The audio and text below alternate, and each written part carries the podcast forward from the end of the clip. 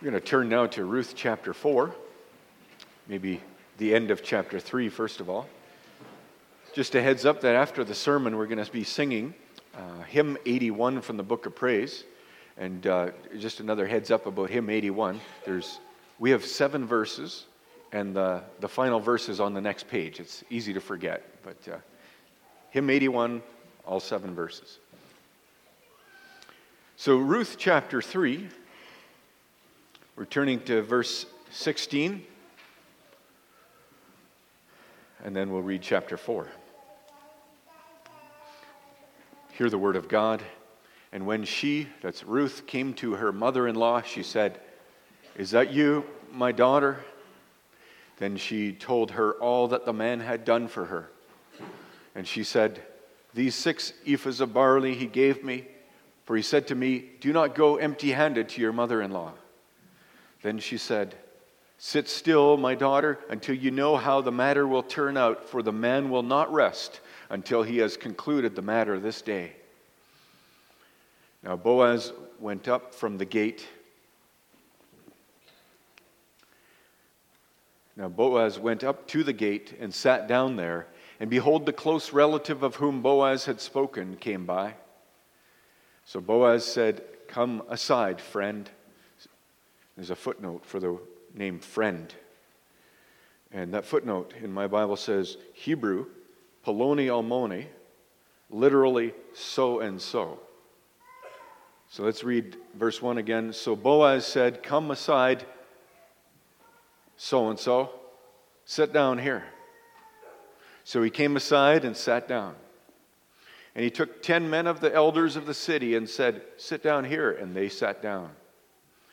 Then he said to the close relative, Naomi, who has come back from the country of Moab, sold the piece of land which belonged to our brother Elimelech.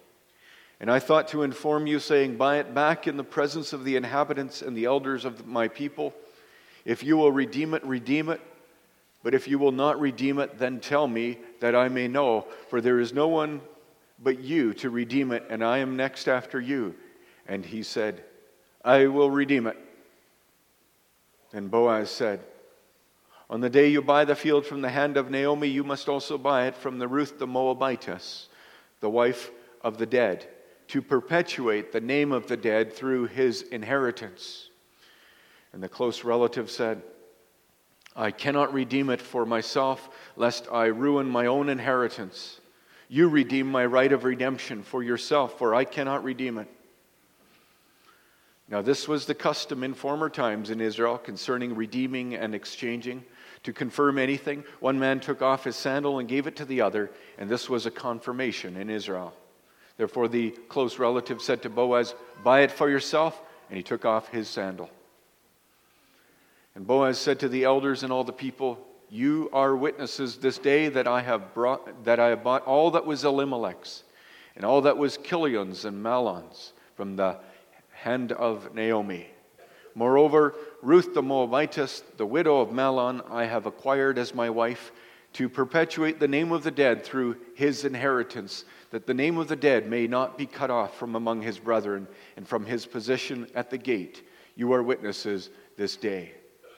And let's uh, finish reading here just at the first part of verse 11. And all the people who were at the gate and the elders said, We are witnesses. And that's our reading for this morning.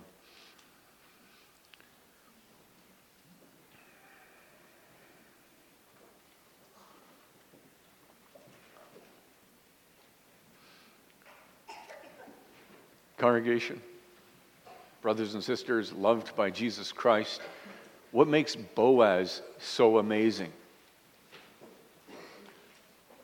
I'm going to assume that you agree with me that Boaz is amazing, that he's an incredible guy. But what is it about Boaz that we admire in him? Turns out, everything that we admire about the Lord Jesus Christ, everything that reminds us of the Redeemer of the world. Think of his compassion, his humility, his integrity, bravery, that he would sacrifice himself. All of that. We have a glimpse of it in Boaz's life. And we're looking at 10 verses this morning to see Boaz as we see Jesus Christ. That we would be admiring Jesus Christ, that we would want to be all the more like him. You want fulfillment in your life? You want glory in your life? You want a name for yourself? You want to know why God made you? You want to be all you can be? Then be like, in some way, be a glimpse of your Redeemer, Jesus Christ. Walk in his steps. I'm not much of a fan for people, for men.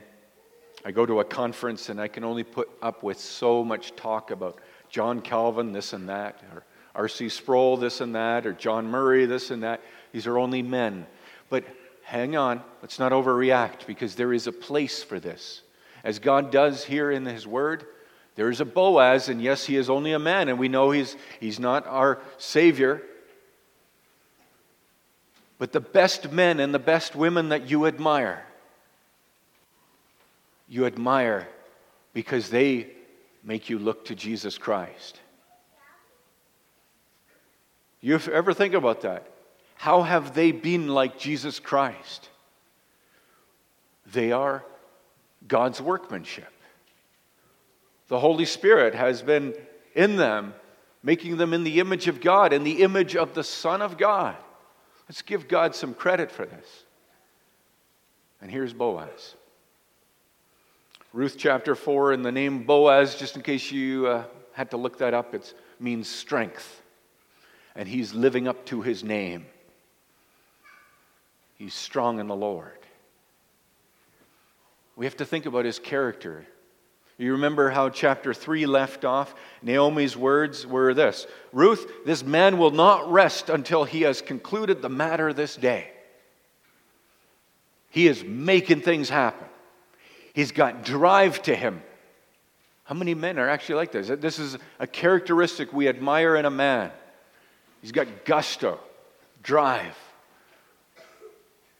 And if you're thinking about the character of Boaz, you, you actually know quite a bit about him by now, right?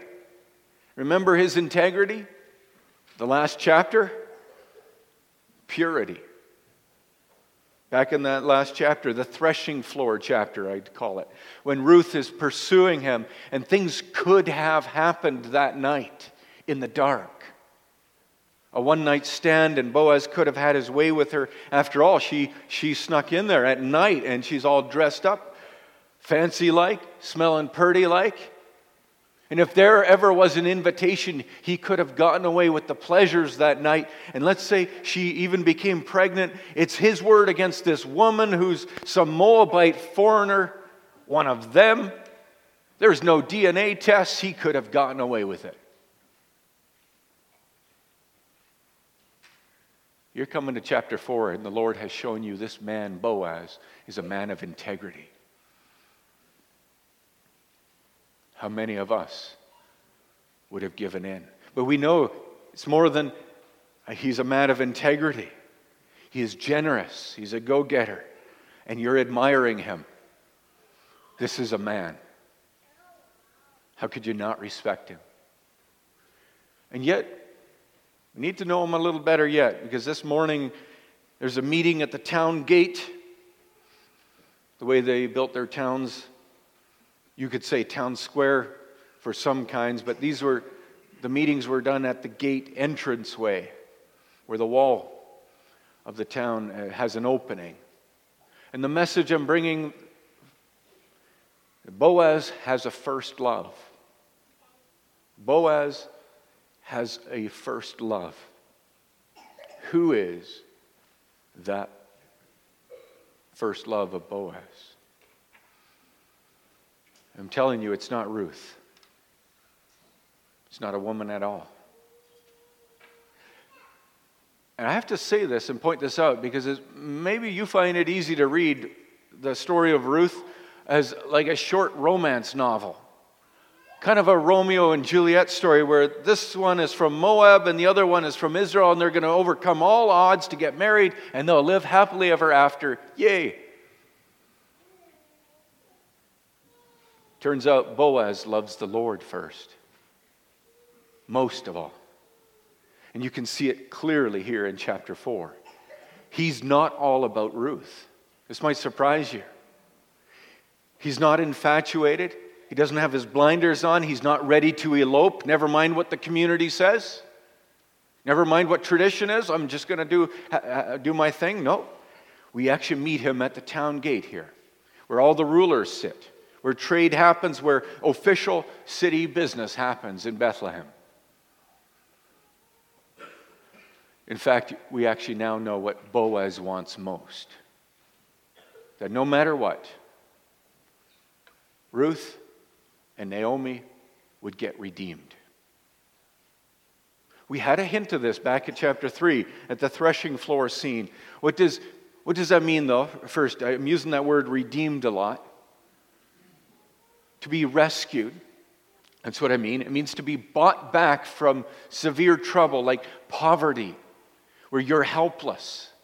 You can't do anything because you just don't have the means. From, from childless, which, especially back then, meant you had no one to provide for you. Disappearance and death. To redeem is to buy back from, from going off the face of the earth. You, you'll see this language show up in verses 5 and verses 9. Boaz says he's doing this that the name of the dead may not be cut off from among his brethren. That's what he's after. That the name of the dead may not be cut off from among his brethren. That in a bunch of years from now, no one would ever go like, who's Elimelech?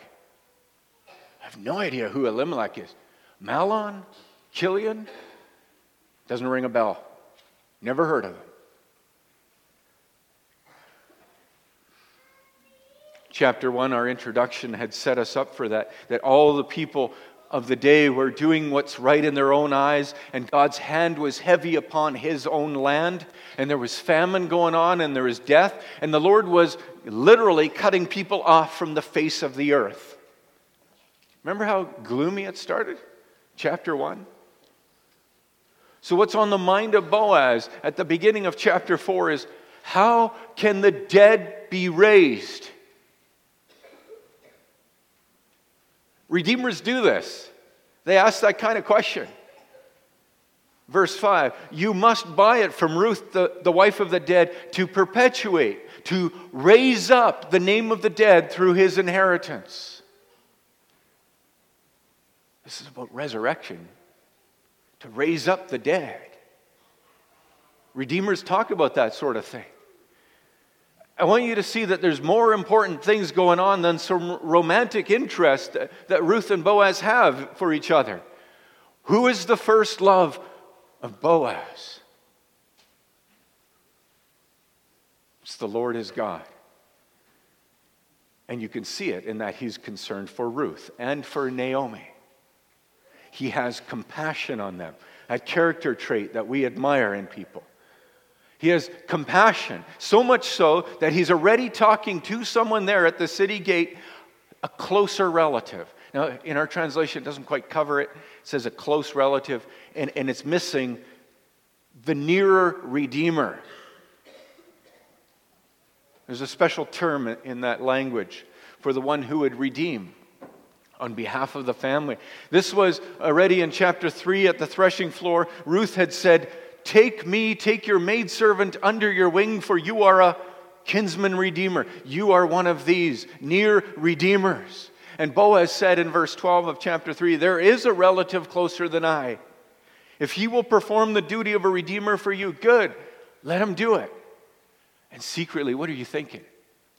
I'm thinking, come on, Boaz. Why did you even mention this other guy?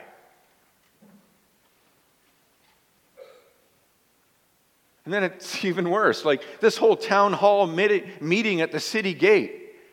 Boaz has assembled the leaders and he's told them the situation and he's told it to this close relative, Redeemer. And in verse 4, I will redeem, says this fellow. Didn't that just hit you in the gut? When that other Redeemer says, I will redeem? Why did we even mention this guy? First off, that you know that Boaz, what is he holding up in such high regard? That Ruth be redeemed. That Naomi be redeemed. That the dead be redeemed. The dead are raised up, like Elimelech and Mahlon and Chilion, That they would live.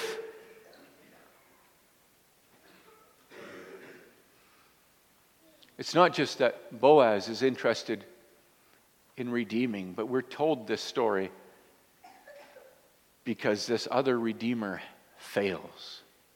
He stumbles and fails, and he is not much of a redeemer. And you get a sense of that in the story.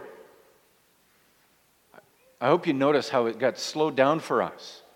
That when it comes to the land and this transaction, I could redeem the land. This other guy, he says, Yeah, I'll buy it, I'll redeem it. And, and maybe there's something to the background there that there's a financial benefit for him. If he forks out a whole load of cash, maybe he can use it or something. Maybe there's some worthwhile endeavor for him. Pros and cons. The land was worth it. But hang on, Boaz makes sure that this other fellow knows the whole deal. Verse 5 there's Naomi and Ruth. And what about raising up the name of the dead through his inheritance? So, verse 6, he suddenly changes his mind. to our relief, right? He changes his mind. I cannot redeem it, he says in verse 6, lest I ruin my own inheritance. Yeah, he would be thinking, helping Ruth have children, helping Ruth have her own children would suddenly change things in his own situation, double the responsibility, his children, and, and maybe he has, uh, he has his own children already and then helping out her children. The point is, whatever it is that makes him back off, you know he is not much of a redeemer. Because now the cost has come too, too high. If it threatens his own inheritance, if it threatens his own name, if it threatens his long term well being, he is out.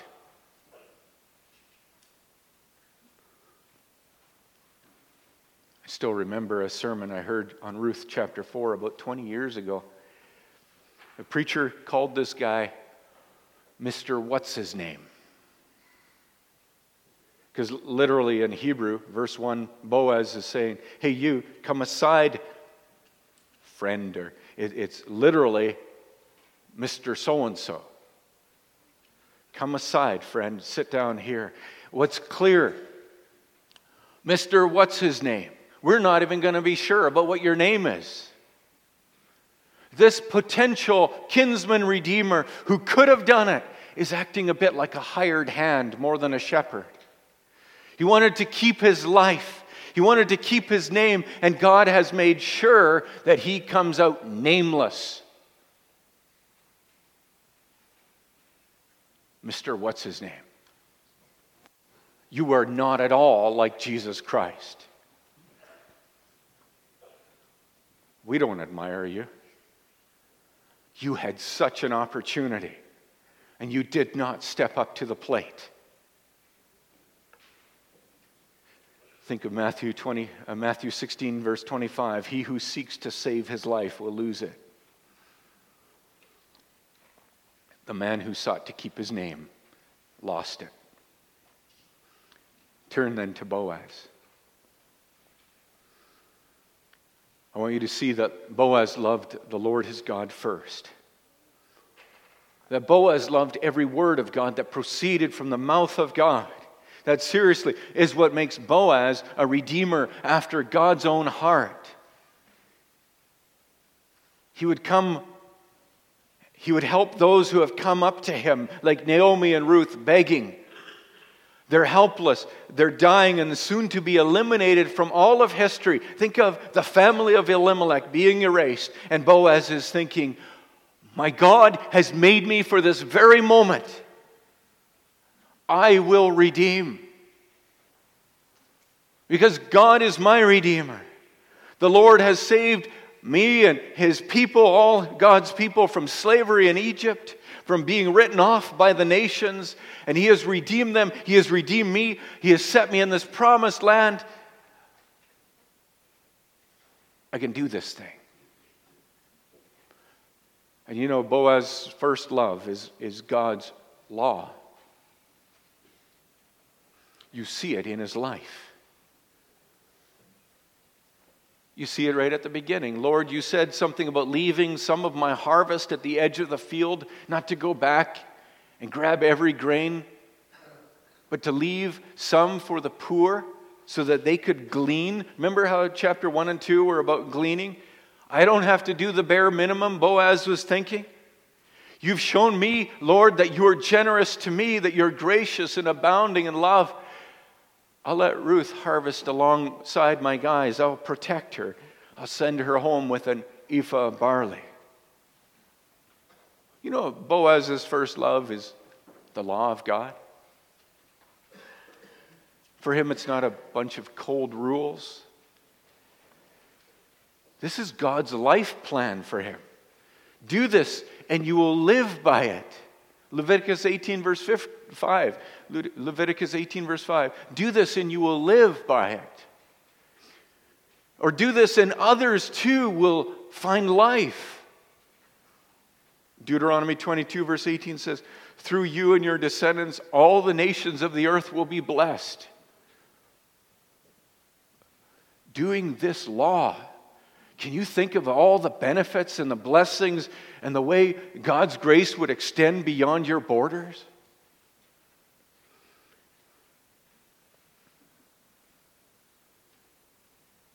So, God's Word, you just think of your Bible.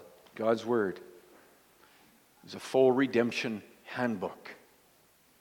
How God redeems. How many people have rejected His redemption. You think of all the judges, the prophets and how we begin to redeem others through Christ. For example, Boaz could be reading a section in Deuteronomy 25. Maybe the chapters that we skip over, not so exciting, Deuteronomy 25, but hey, there's about there's a chapter there about a woman losing her husband, having no children. Who will provide for her? She's coming to a desperate end of life. And for someone like Boaz, reading the Word of God, Deuteronomy 25, knowing the spirit of the law, I know it's about a, a dead husband and a brother who could raise up children for the widow. And I'm not a brother, but let's think about this. What about a redeemer, a kinsman, an official guardian of the family? Isn't this maybe for him? That the same guy who has to buy back his family from bankruptcy, shouldn't he be doing this? Redeeming. Isn't this for the Redeemer, the, the family guardian who is to kill the murderer of our family? Shouldn't he be redeeming all? One package deal that widow and her land, the children and the inheritance. You see, Boaz and you see someone pointing you to Jesus Christ because he loves the law of God. Jesus Christ, your mediator, the mediator of the world, the redeemer for all, he knows the law of God. He has the grip on the law of God, the very spirit of the law. And as someone filled with the Holy Spirit, Jesus Christ says, I have come to do your will, O God. Psalm 40, verse 7. Why did Jesus Christ come from the glory at the Father's side to humble himself, to lower himself even to the point of death on the cross? Why did Jesus Christ give his life for sinners, even for you? Well, it's in his handbook. He's been reading it, he's been studying it. Jesus Christ, he knows God's word inside out. And it's about bringing the dead to life.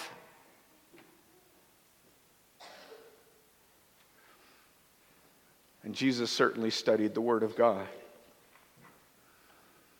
You can tell that Jesus Christ is scrambling at the end of his life in the Garden of Gethsemane. Think of him studying the Word of God in those last hours, scrambling to find something. Because in such grief before his death, he's crying out to God, Are you sure there is no other way? Is there a prophecy I might be missing? Jesus Christ is asking. This is, this is looking pretty costly right about now. That you would forsake me. Let's think, let's think about this. Your word and your will, everything in the Redeemer's handbook points to this. But Father, you remember Jesus Christ praying this in the Garden of Gethsemane. If it is your will, if there were another Redeemer, if there was a substitute, if there was some other way, take this cup of suffering, wrath away from me. Yet not my will, but yours be done. So you know Jesus Christ. There is no other way for you to be redeemed. There is no other Redeemer. The point is, your Redeemer has one love the Father's will. Your Redeemer is a man after God's own heart.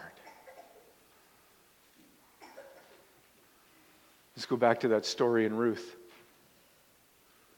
What's happening at the town gate?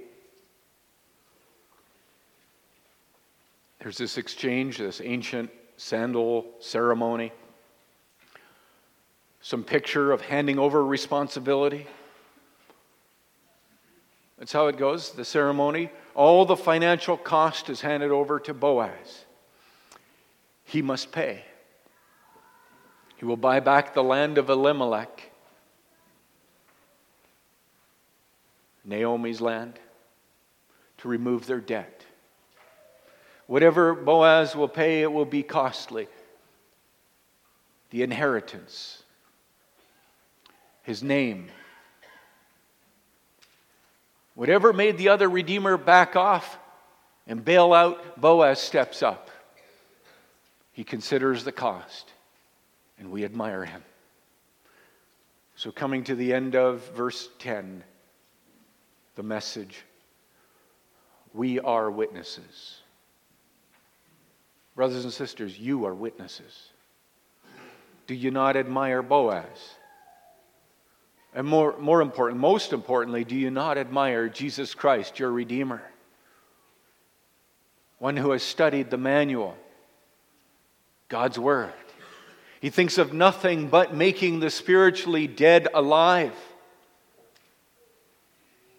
making the weak strong, making the blind to see, the deaf to hear, the lame to walk. That is Jesus Christ, the Redeemer. And you, have been bought back from being nameless, disappearing from the face of the earth, being bought back from poverty, from eternal death, spiritual poverty. You are a new person, you're free. You're alive in Christ. The Spirit of Christ is in you. Having been redeemed, does that not rub off on you a little bit? I mean, admiring Jesus Christ as your Redeemer, does that not make you want to read the same Bible he was reading? It's the heart and the mind of God. It's His first love. It's your first love. This is God's wisdom. This should be your first love, the wisdom of God. And I know some have gone days without reading the Bible. How can you go without reading your Redeemer's manual? And how do you read it? Surely it can't be a cold list of do's and don'ts for you, right? Reading the scriptures? Surely it's not all these ways of limiting your freedom, commands that just keep you restricted, prevent you from being happy and free binding you with burdens you could never carry? How do you read the Bible? And now you know surely the Bible's not for you to make all much of yourself, ways to make you famous, ways to make you rich and healthy and happy. I, I hope you know that. It's not a way for you to get a Ruth for yourself.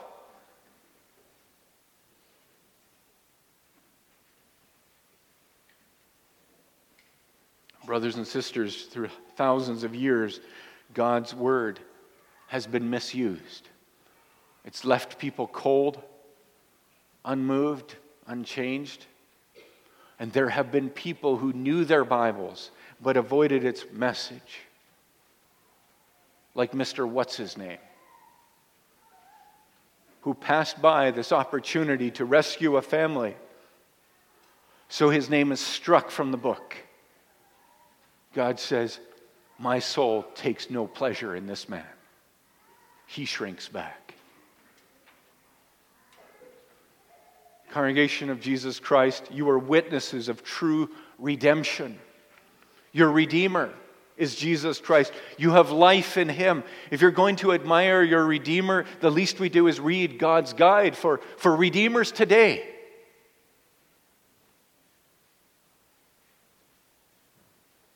How many people aren't struggling and fading away to an obscure, silent death? People with no one around, no one who remembers them. People close to taking their own life because they despair. No one to redeem. How many people do you know in church who are struggling under the dark power of sin and Satan? And how many people outside the church? Surely you have compassion. If you have the heart of your Redeemer, Jesus Christ, if you have the mind of Christ, you have compassion. As I come to a close, I want to read these words from Jude, second last book in the Bible. Jude 23 says, Beloved, building yourselves up in your most holy faith and praying in the Holy Spirit, keep yourselves in the love of God, waiting for the mercy of our Lord Jesus Christ that leads to eternal life. Keep yourselves in the love of God, praying for the Holy Spirit. Have mercy on those who doubt. Save others, snatching them from the fire. Save others.